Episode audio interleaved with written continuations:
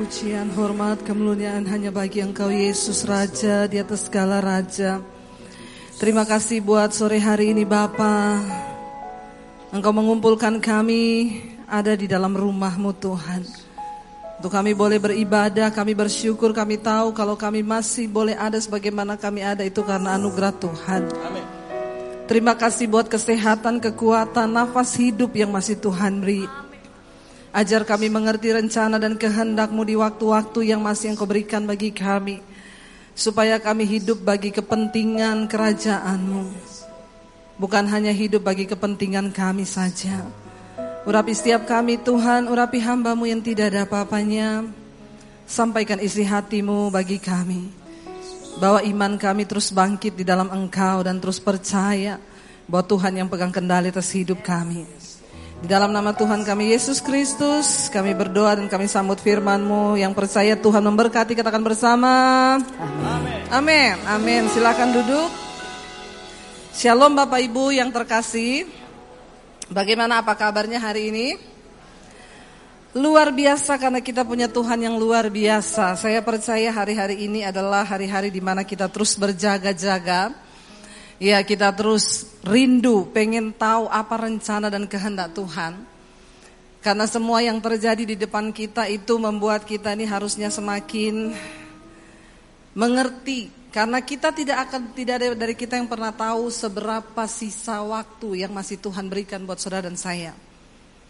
Kalau kita bicara tentang sisa waktu umur ya, nggak ada yang bisa lihat dari segi tua mudanya.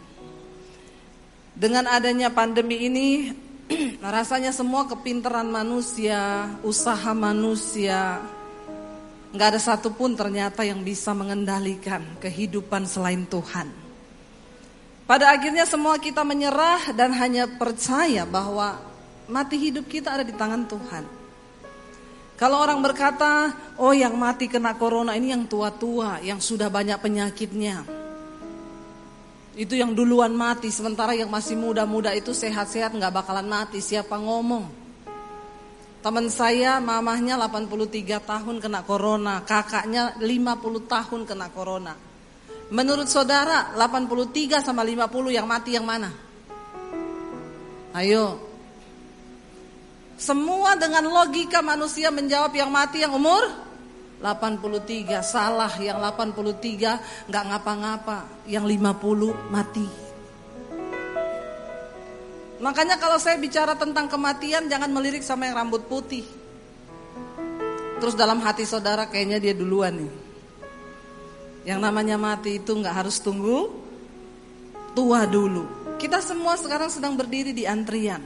Tidak ada seorang pun yang tahu tapi nggak penting kita tahu kapan kita mati, kapan waktunya datang. Yang terpenting adalah mari kita persiapkan hidup. Amin saudara.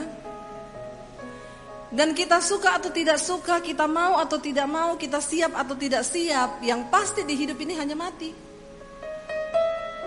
Dan kita semua sedang berjalan ke sana. Tetapi selama kita masih diberi Tuhan kesempatan hidup, mari kita sungguh-sungguh pakai waktu-waktu ini. Efesus 5 ayat yang ke-17 berkata begini saudara. Ya. Efesus 5 ayat yang ke-15 mulai. Karena itu perhatikanlah dengan seksama bagaimana kamu hidup. Jangan seperti orang bebal tetapi seperti orang arif. Dan pergunakanlah waktu yang ada karena hari-hari ini adalah jahat.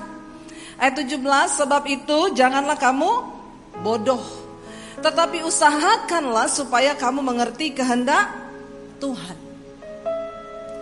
Firman ini berkata sebab itu janganlah kamu bodoh tetapi usahakanlah supaya kamu mengerti kehendak Tuhan.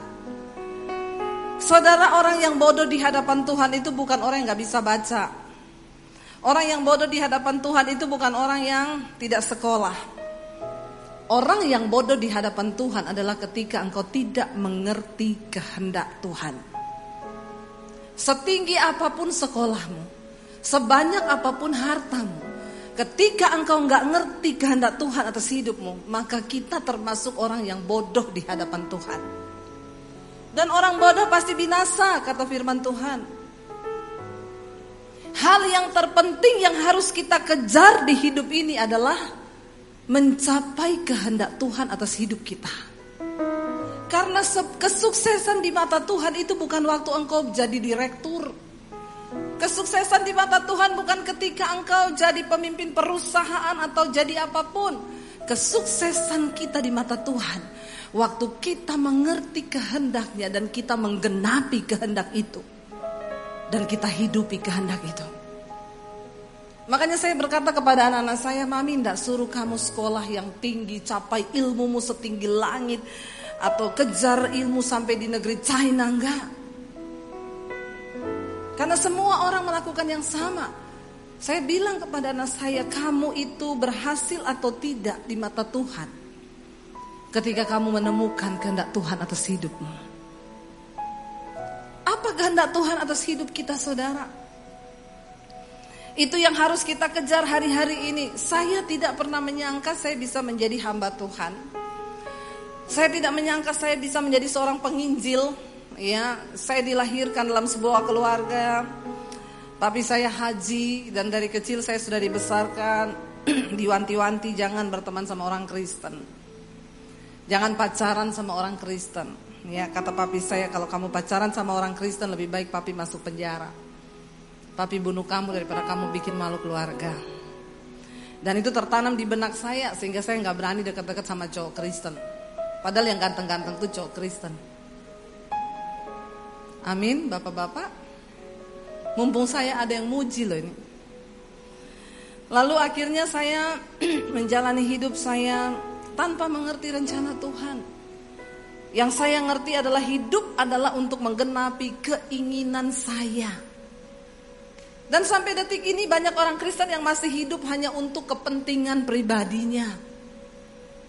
Tadi saya dengar uh, Pak Michael bersaksi cerita waktu membuka tempat ini dia harus menjual sebagian barang-barang yang dia suka. Mobil jam tangan mewah harus dijual untuk kepentingan kerajaan, untuk kepentingan Tuhan. Iya, karena hidup ini bukan soal kita. Hidup ini bukan tentang aku, tapi hidup ini tentang Tuhan. Tentang kepentingannya di bumi ini. Tentang untuk apa engkau menghabiskan waktu-waktu hidupmu. Kita diberikan Tuhan anugerah hidup saudara. Kita diutang nyawa tiap hari sama Tuhan. Saya beberapa waktu yang lalu menemani mami saya operasi karena mami saya umur 73 tahun jatuh dan pangkal pahanya patah dan harus dioperasi. Jadinya saya temenin mami saya di rumah sakit khusus bedah patah tulang. Itu kayak neraka di bumi itu rumah sakit. Orang yang masuk teriak di situ, isinya tangis satu, aduh, aduh, aduh, aduh, aduh, aduh, aduh. Pokoknya kesakitan. Nanti lewat yang kakinya buntung di depan saya, lewat yang baru kecelakaan. Ya, saya temenin mami saya waktu selesai obat biusnya bekerja dia menangis kesakitan saudara menahan rasa sakit setelah habis operasi itu. Di situ saya merenung gitu ya. Seringkali kita waktu diberi sehat, kita tuh lupa bersyukur. Betapa saudara kesehatan itu, engkau dalam keadaan baik itu sudah puji Tuhan, haleluya 12 kali. Saya temenin mami saya, dia menangis kesakitan, saya juga ikut menangis, ya membayangkan bagaimana rasa sakit. Tapi di situ saya belajar, iya Tuhan ya sering kali kita nih cuma karena masalah sepele kita kita bersungut. Kita lupa bahwa maaf, maaf saudara, hari ini engkau masih bisa buang air kecil itu anugerah. Maaf engkau bisa buang air besar itu anugerah. Pernahkah saudara bangun pagi lalu engkau ke toilet dan ketika engkau buang air kecil engkau berkata terima kasih Tuhan. Karena ada begitu banyak orang di rumah sakit yang sampai hari ini nggak bisa buang air kecil dan mereka kesakitan menangis. Bahkan saudara tadi saya sampaikan kematian pun itu juga anugerah. Karena bagi sebagian orang banyak yang udah minta mati nggak mati loh. Beberapa orang telepon saya Bu Debi doakan saya biar mati Bu. Kenapa? Saya sakit Dokter tidak menemukan sakit saya, tapi tiap hari bu tulang saya kayak ditusuk-tusuk pisau, rasanya sakit luar biasa. Beberapa kali saya pikir saya mau bunuh diri, mau terjun dari apartemen saya. Tapi saya tidak mau binasa bu, tapi saya sudah tidak kuat menahan rasa sakit ini ibu. Saya udah siap mati bu, doakan bu supaya saya mati. Saya bilang kematian itu adalah kedaulatan Tuhan. Bersyukur, saya mau bersyukur, tapi saya sedang gak kuat sakit ini. Bahkan kematian pun adalah anugerah Tuhan. Enggak ada yang perlu kita takutkan di hidup ini. Bagiku hidup adalah Kristus, mati adalah sebuah keuntungan. Bagaimana cara kita memandang dunia itu sangat penting saudara. Yesus berkata mata adalah pelita tubuh. Jika matamu gelap maka gelap seluruh tubuhmu. Cara pandangmu terhadap dunia ini itu menentukan kehidupanmu sekarang. Kalau engkau memandang dunia adalah segala-galanya, dunia ini adalah tempat mencari kekayaan, mengumpulkan sebanyak-banyaknya, maaf. Engkau kehilangan kerajaan Allah. Tapi kalau engkau memandang dunia ini adalah tempat persinggahan sementara. Dunia adalah tempat kesempatan di mana kita membagi hidup kita agar kerajaan Allah itu dinyatakan. Itulah yang terbaik saudara. Saya dulu orang yang tidak mengerti kehendak Tuhan. Bahkan ketika saya berjumpa Tuhan Yesus tahun 95 ketika saya mau bunuh diri Tuhan jamah saya. Saat itu paradigma saya berubah, cara berpikir saya berubah. Semuanya diubahkan Tuhan, makanya saya mau bilang saudara, tidak penting masa lalumu bagi Tuhan. Tuhan gak pernah tertarik dengan masa lalumu, tapi dia tertarik dengan masa depanmu. Jangan pernah sesali masa lalumu. Jadikan masa lalu sebagai pengalaman yang membuat kita lebih berharga, lebih bijaksana. Dan lihat ke depan, Tuhan tidak bisa mengubah masa lalumu karena itu sudah terjadi. Tapi dia sanggup mengubah masa depanmu. Seburuk apa, apa pun masa lalumu, Tuhan sanggup mengubah masa, masa depanmu menjadi masa depan yang penuh dengan harapan. Karena dia mengasihi saudara dan saya. Saya ingat dulu teman saya bilang, Deb kamu itu ibarat telur udah pecah. Telur itu kalau sudah pecah sudah tidak bisa diapa-apain lagi. Walaupun mau dilem pakai lem apa pun akan tetap kelihatan itu bekas lem-lemannya. Saya bilang sama dia, saya bersyukur punya Tuhan yang tidak pernah lem-lem telur yang pecah. Dia ciptakan saya menjadi telur yang baru di dalam Kristus kita adalah ciptaan yang baru. Amin saudara. Ketika saya akhirnya mengenal Kristus, mengenal kehendaknya, saya mulai berdoa. Saya ingat dulu ketika akhirnya saya diusir dari keluarga saya, ketika saya disuruh memilih Yesus atau keluarga, dan saya pilih Yesus. Berapa banyak di sini yang sudah pernah mendengar kesaksian saya? Oh sudah banyak juga ya puji Tuhan Yang belum tolong subscribe channel youtube saya Debbie Basir TV jangan lupa like, komen, dan share Saudara akhirnya saya mulai bertanya pada Tuhan, ke mana Tuhan mau bawa saya? Waktu saya diusir dari rumah saya, saya tinggal di satu kos-kosan di kota Palu, saya dari Poso, saya tinggal di kos-kosan di kota Palu. Saya ingat ya, setiap hari kerjaan saya kalau anak kos sudah pergi, saya cuci baju mereka, saya nyapu, saya ngepel, saya nyetrika. Itu tidak pernah saya lakukan ketika saya belum kenal Yesus. Sebelum saya kenal Yesus, saya ini pelatih senam aerobik. Saudara mau percaya atau tidak terserah karena melihat badan saya yang sudah semakin mengembang ke kanan dan ke kiri. Tapi saya dulu pernah kurus sumpah. Biasa aja gitu ya. Dan dulu saya hidup dengan kesombongan saya, tapi ketika saya terima Yesus, saya harus menjalani proses yang begitu berat. Semakin sombong hidupmu, semakin berat prosesmu loh.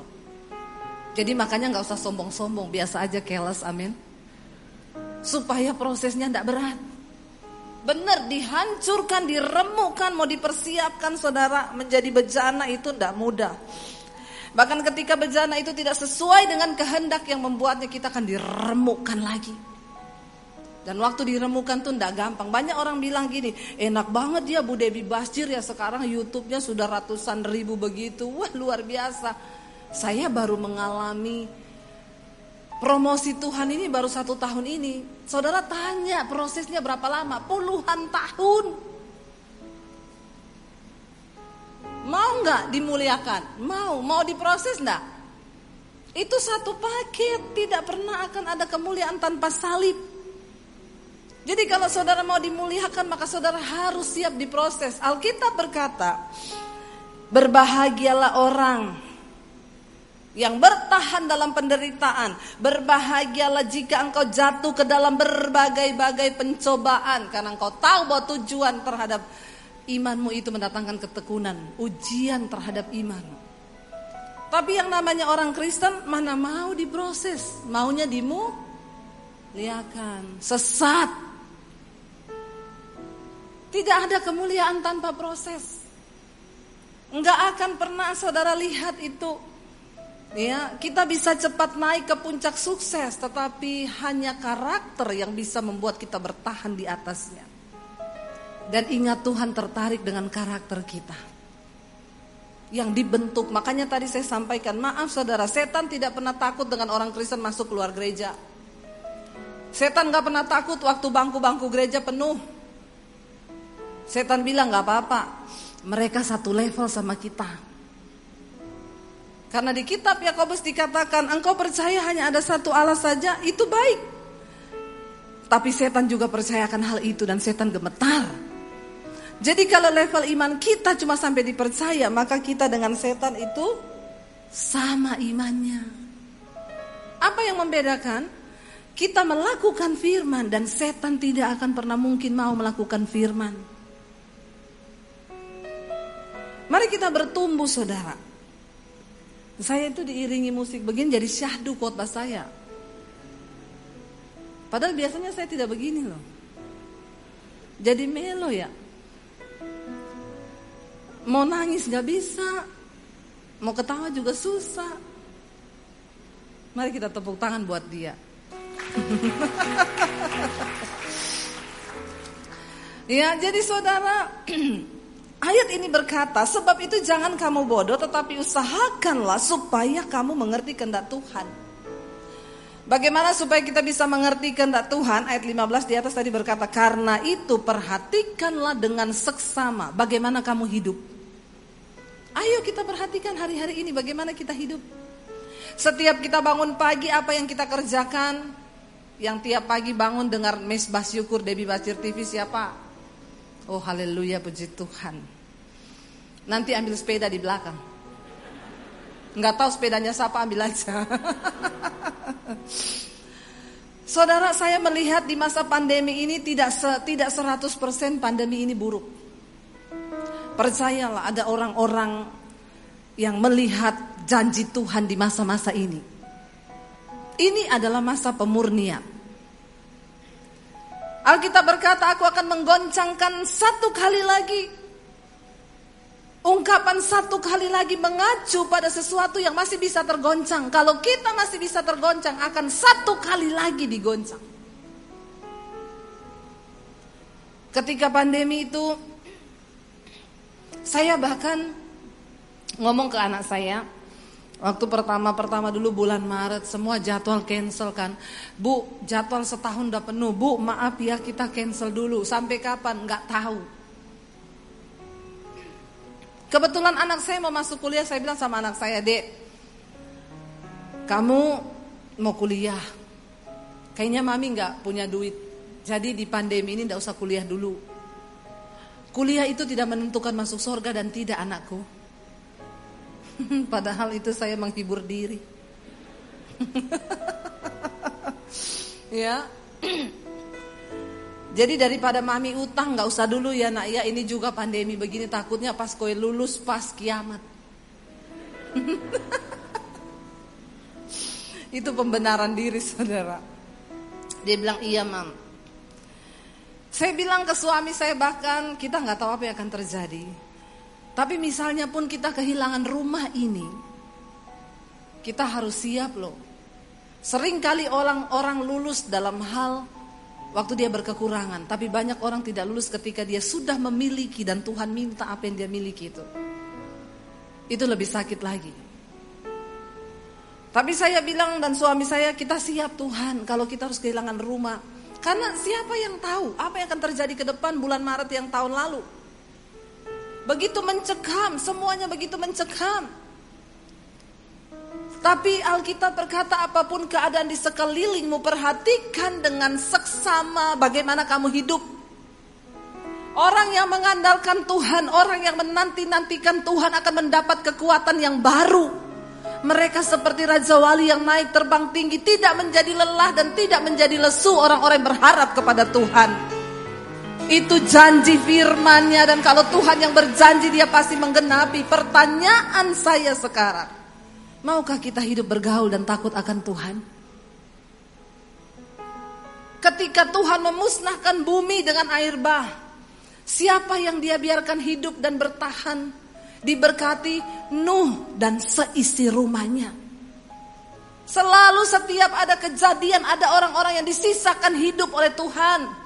Untuk apa? Ini adalah orang-orang yang terpilih untuk menggenapi rencana Tuhan di dunia ini.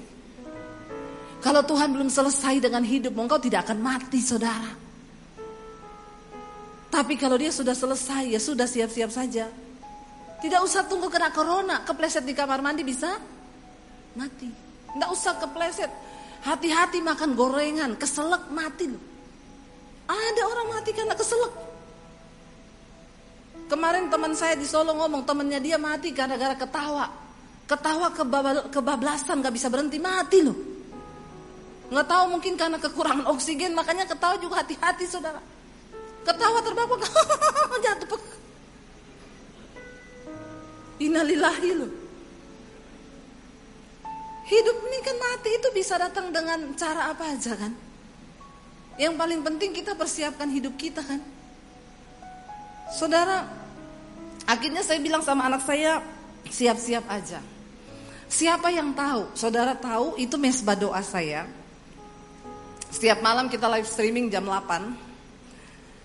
Setiap kali tayang itu, sekarang tayang pertama itu bisa sampai 14 ribu yang lihat di live live chatnya itu.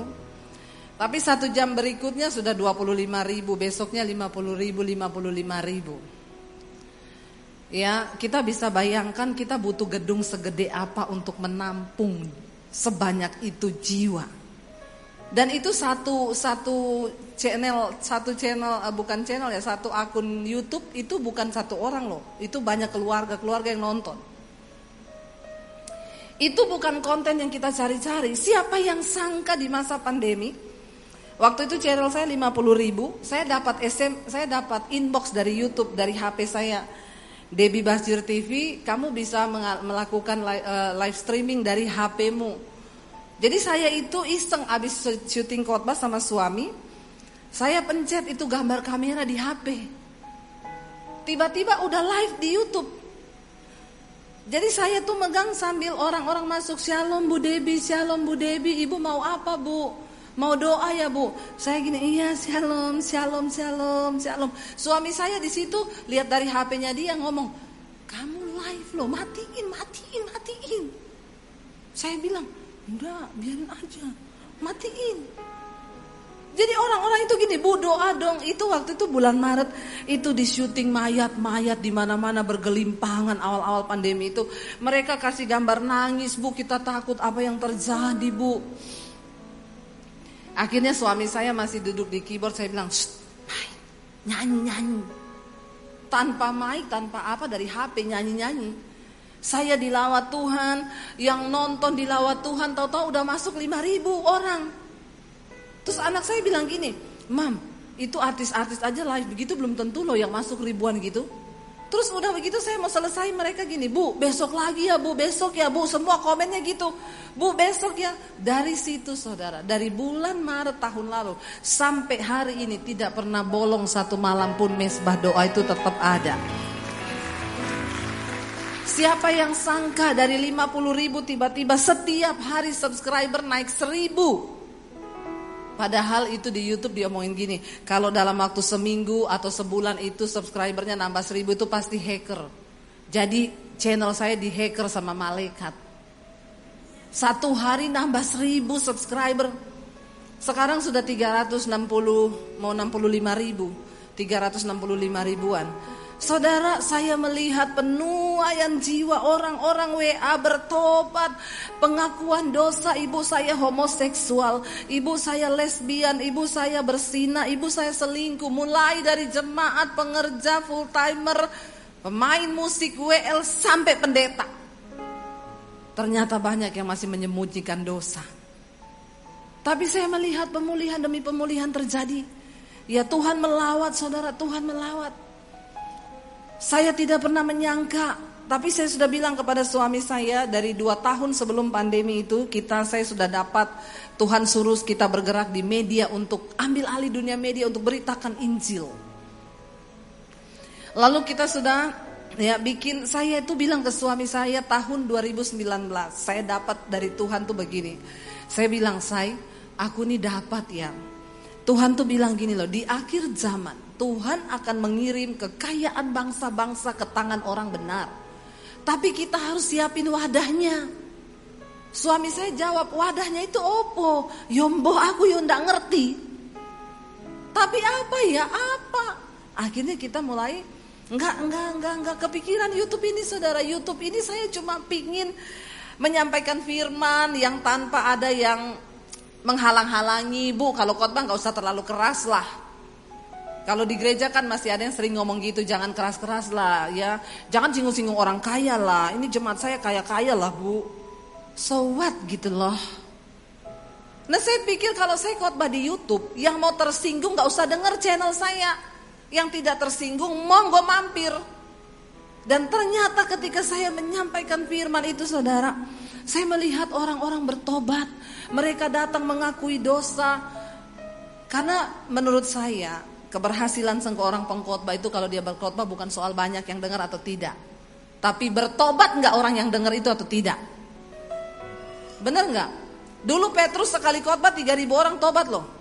Zaman sekarang pendeta 3000 kali khotbah belum tentu ada yang tobat satupun.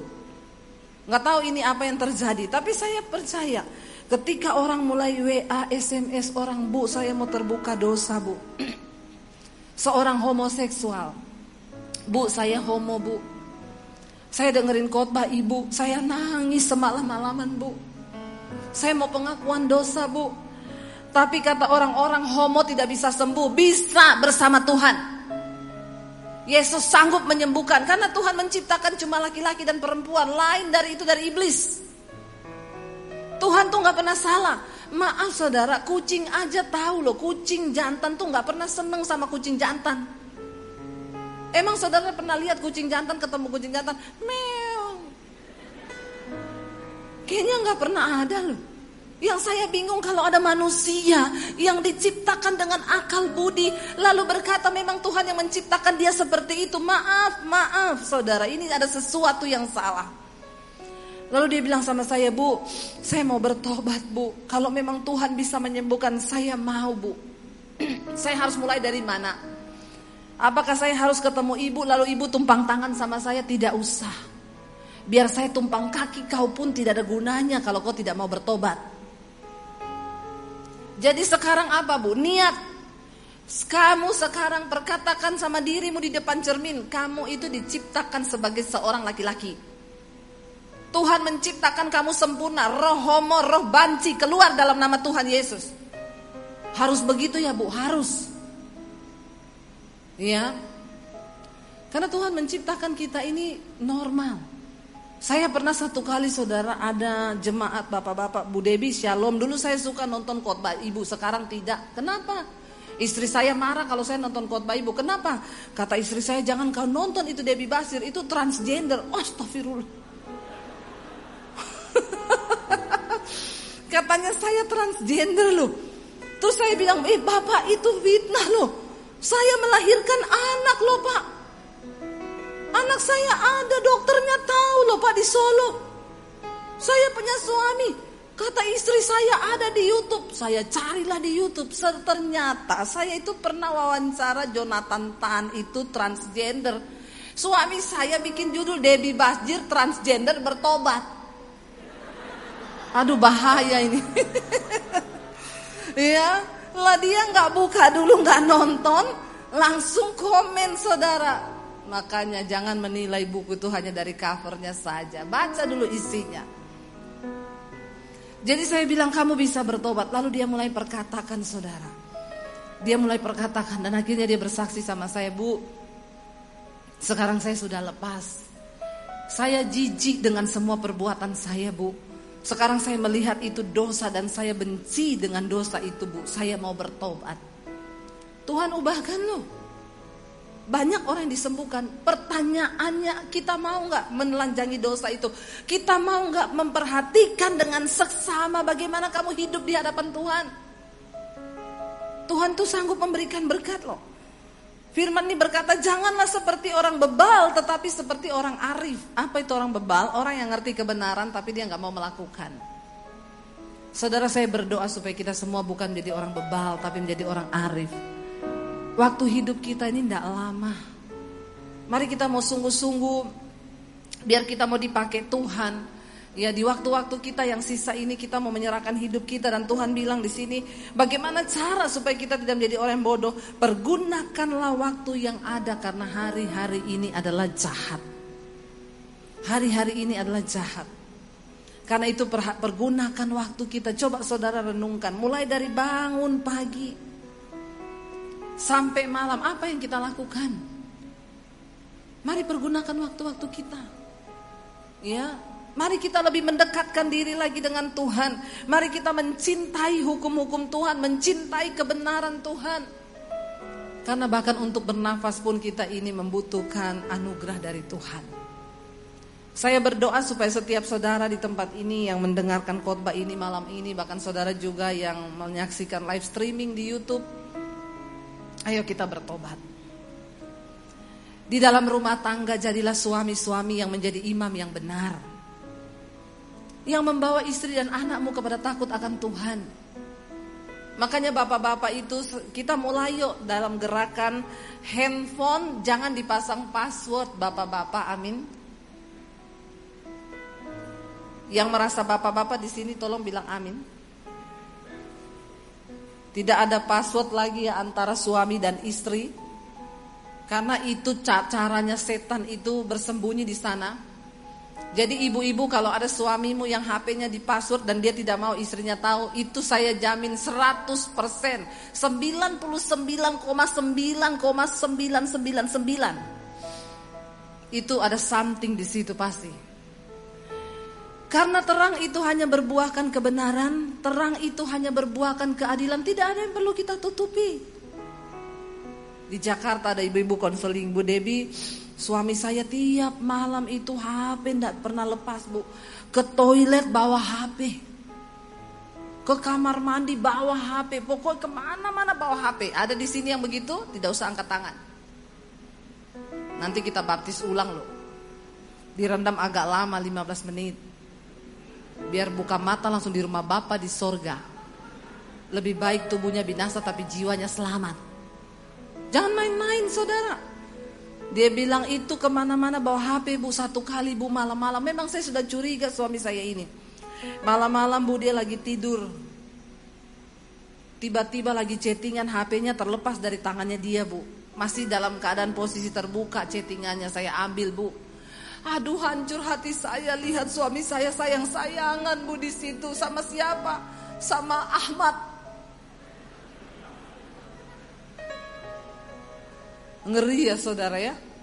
Ternyata suaminya seorang homoseksual. Ya. Ada juga istri yang konseling sama saya. Bu Debi suami saya itu tidak pernah memberi saya nafkah. Dia itu kalau marah main tangan KD, KDRT bu. Sampai akhirnya saya kepahitan sama suami saya dan saya berselingkuh di kantor dengan teman kerja saya. Tujuh tahun saya bilang tidak ketahuan suami enggak bu. Kok bisa ibu selingkuh tidak ketahuan suami? Iya bu, karena saya selingkuh dengan Diana.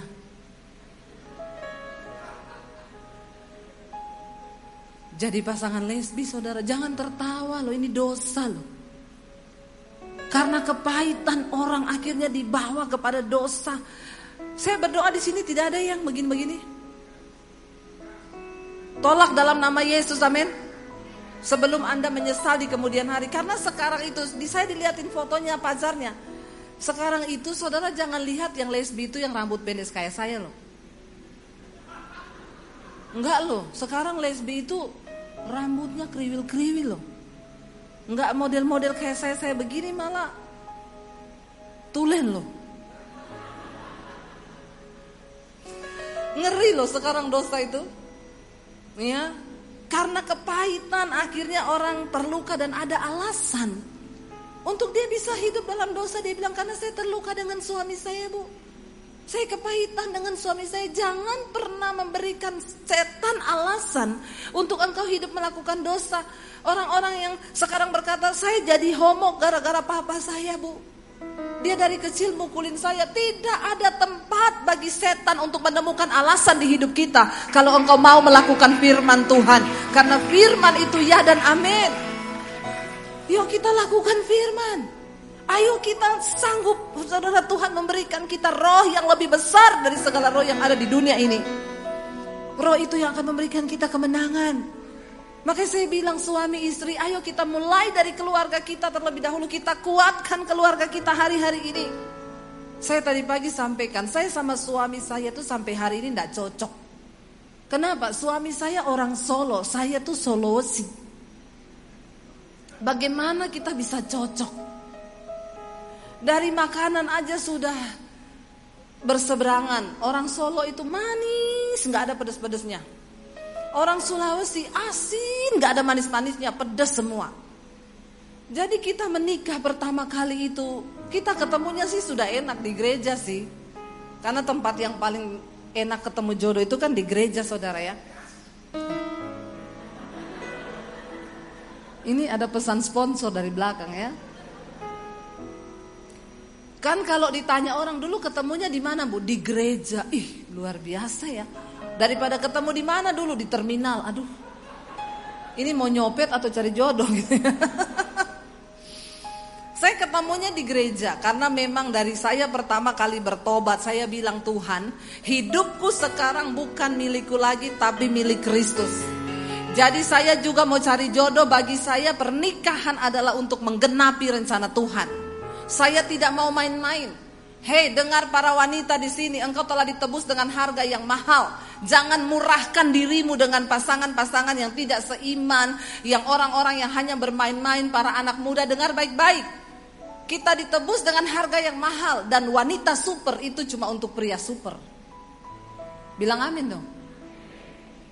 Jangan mau merendahkan dirimu.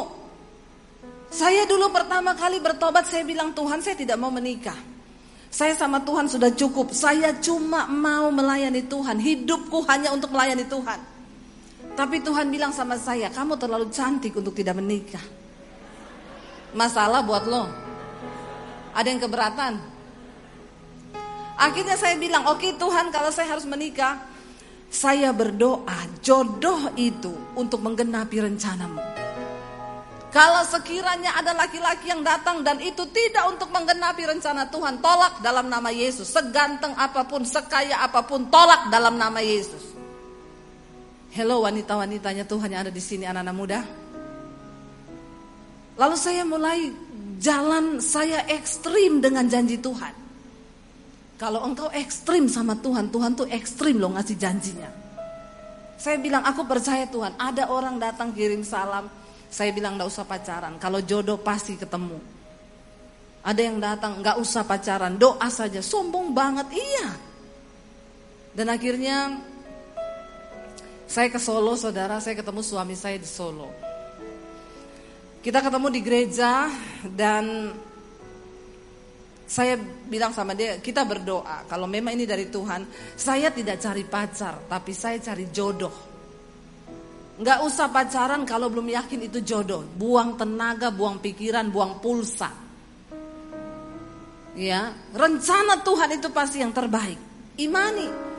Akhirnya kami menikah, saudara. Saya pikir ketemu jodoh di gereja itu, wah, pasti kalau berantem shalom. Haleluya. Begitu kan pikir saya. Ternyata menyatukan dua pribadi itu tidak mudah. Makanya saya bilang yang muda-muda itu kalau saya lihat di Instagram Ada orang foto prewet, pret wet. Maaf saya menyebutnya begitu, pret wet. Satu di lembah, satu di gunung, wah satu tangan begini, ada ombak-ombak, basah-basah, pret wet. Saya bilang belum, lu belum masuk, nanti. Makanya ndak usah foto-foto pret wet. Nanti kalau sudah after wet, ya baru masih ada nggak foto-foto begitu. Makanya saya sama suami kalau foto sudah menikah 20 tahun, foto bersama gandeng tangan saya tulis after wet. Itu yang benar. Menyatukan dua pribadi tidak gampang. Saya selalu berkata, kalau saudara pengen menikah untuk bahagia, maka tidak usah nikah. Ada di sini orang yang nikahnya bahagia, tolong angkat tangan yang bahagia. Saya nikah bahagia banget bu, tidak pernah berantem seumur hidup. Selama kami menikah belum pernah berantem. Ada di sini? Kalau ada angkat tangan, tolong saya doakan anda terangkat hidup-hidup seperti Heno. Langsung melayang saudara. Yang cocok sama pasangannya cocok banget. Nggak pernah berantem. Saya sama suami nggak pernah berantem bu. Pokoknya tiap hari cocok terus. Orang Jepang menikah sama robot. Ditanya bapak kenapa nikah sama robot? Saya sudah tiga kali cerai. Tidak cocok menikah sama manusia. Paling cocok sama robot. Iya lu sakit jiwa. Ya katanya robot itu apa-apa oke okay, apa-apa setuju Tunggu aja kalau dia korslet, kesetrum lu. Mati malah. Orang kok sakit jiwa saudara. Eh suami istri itu kenapa Tuhan satukan? Kita nih saling membentuk. Amin. Suami yang tidak sabar akan dilatih sabar oleh istrinya. Pertama kali, kali kami menikah, bulan madu kan. Pak ini sampai jam berapa saya ya? Enggak bener ini nanti ke bablasan loh. Berapa menit lagi? 5? 10. 10 ya? Ya 10 menit lagi. Saudara, ya saya menikah dengan suami saya. Saya itu bulan madu kan. Bulan madu tuh semuanya manis. Saya bangun pagi bikinin dia sarapan, bikinin kopi, belum ada anak kan. Madu terus. Begitu sudah punya anak satu, ngidam, hamil ngidam, anak udah keluar satu tahun hamil lagi kan kejar tayang. ya, hamil lagi nggak nggak pakai pembantu. Saya urus anak sendiri. Madunya mulai menipis. Lama-lama habis madunya tinggal lebah. Lebahnya lebah hutan. Lalu saudara mulai ribut. Suami saya teriak, kopi mana nih kopi? Saya bilang, eh punya tangan kaki dua sama-sama. Di dapur ambil sendiri, ada di toples bikin sendiri, ada gula, ada kopi di situ bikin. Dia bilang, ih kenapa jadi begini? Lebah. Nggak usah muluk-muluk. Saya tuh hamba Tuhan, saya mengalami. Nggak ada hamba Tuhan yang hidupnya alay lebay, nggak pernah ribut, nggak pernah apa. Saya mengalami. Saya bilang akhirnya ke suami saya, kamu tahu nggak, papiku itu dia itu pegawai kepala kantor loh. Tapi dia itu bikin kopi sendiri, dia kadang masak, dia kadang bikinin mami saya kopi. Nggak kayak kamu, suami kok karunianya bos. Suami saya jawab, emak, emakku itu istri paling luar biasa. Pokoknya layani bapakku itu udah kayak abdi dalam. Bapakku cuma teriak, Kopi, inggih. Kerupuk, inggih. Datang kerupuk. Nasi, inggih. Emosi nggak saya dengar begitu saudara? Lebah ini lebah hutan dari hutan Sulawesi. saya bilang kalau gitu nikahkan aja makmu sama papiku. Biar jadi pasangan yang luar biasa. Akhirnya kalau kita dua-dua saling menuntut, saya mau tanya, itu rumah tangga mau dibawa ke mana?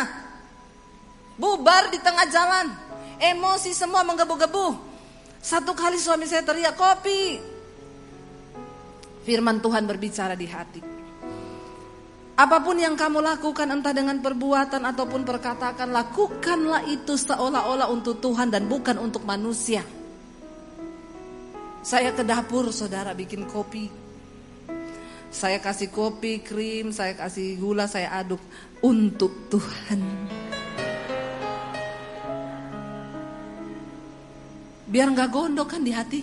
Eh mempraktekkan firman tuh gitu. Bukan muluk-muluk, ya. Maka saya bilang orang yang bahasa rohnya kenceng itu jangan cuma di mimbar, bahasa roh di rumah.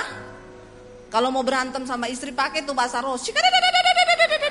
Itu setan lari tuh. Jangan cuma pinter di mimbar. Eh melakukan firman tuh ndak gampang. Kenapa? Ini nih daging. Daging ini nggak mungkin takluk pada hukum Tuhan. Saya aduk untuk Tuhan. Kalau untuk dia kasih sianida dikit. Bener gak saudara? Kenapa orang bisa bikin kopi kasih sianida? Karena buat musuh kan? Ada ibu-ibu cerita konseling sama saya, Bu Debi suami saya selingkuh bu, saya jengkel bu. Waktu itu saya mau bikin dia, dia jus, saya mau kasih racun tikus. Ih jangan bu, kalau dia mati bu di penjara. Iya makanya nggak jadi bu. Tapi tiap pagi saya bikinin dia jus, saya kasih insulin bu. Padahal dia nggak ada gula. Terus saya bilang ibu tuh bahaya loh. Iya satu kali dia pingsan bu. Dokter datang kata dokter gini, kok di dalam darah suami ibu banyak insulin ya? Padahal kan dia nggak sakit gula ya. Aduh saya takut bu. Saya bilang ibu jangan gitu loh. Ini jangan ditiru, ada yang berbahaya loh. Hanya dilakukan oleh para ahli saja. Jadi yang tidak ahli jangan coba-coba. Terus saya bilang gini, Bu, berdoa buat suami ibu. Jangan melakukan tindakan yang berbahaya. Oh iya Bu Debi, sekarang saya sudah berdoa kok buat dia. Tiap hari saya doa Tuhan, cabut nyawanya. Astaga. Ini istri yang berdoa salah loh. Makanya hati-hati suami-suami. Ya, jangan macam-macam. Kalau istrimu sudah berdoa bahaya loh. Doa istri itu apalagi istri yang teraniaya. Alkitab bilang doa orang teraniaya didengar Tuhan loh. Ayo, makanya bertobat. Akhirnya saya berusaha saudara untuk merubah. Karena kalau saya menuntut suami berubah sesuai yang saya mau, dia menuntut saya berubah, kita nggak akan ketemu bubar di tengah jalan. Sebenarnya yang Tuhan mau kita menaklukkan diri pada firman. Saya bilang saya sama suami saya nggak cocok, iya. Tapi firman Tuhan bikin kita jadi cocok. Waktu istri tunduk pada firman, suami tunduk pada firman, rumah tangga kita diberkati Tuhan. Mari kita menyadari bahwa Tuhan itu mau bentuk kita sesuai dengan rencana Tuhan. Biar kita mau berkata Tuhan, Engkau yang membentuk kami sesuai dengan rencanamu. Mari kita bangkit berdiri bersama. Biar Tuhan genapi rencananya atas hidup kita saudara. Ini hidup kami Tuhan.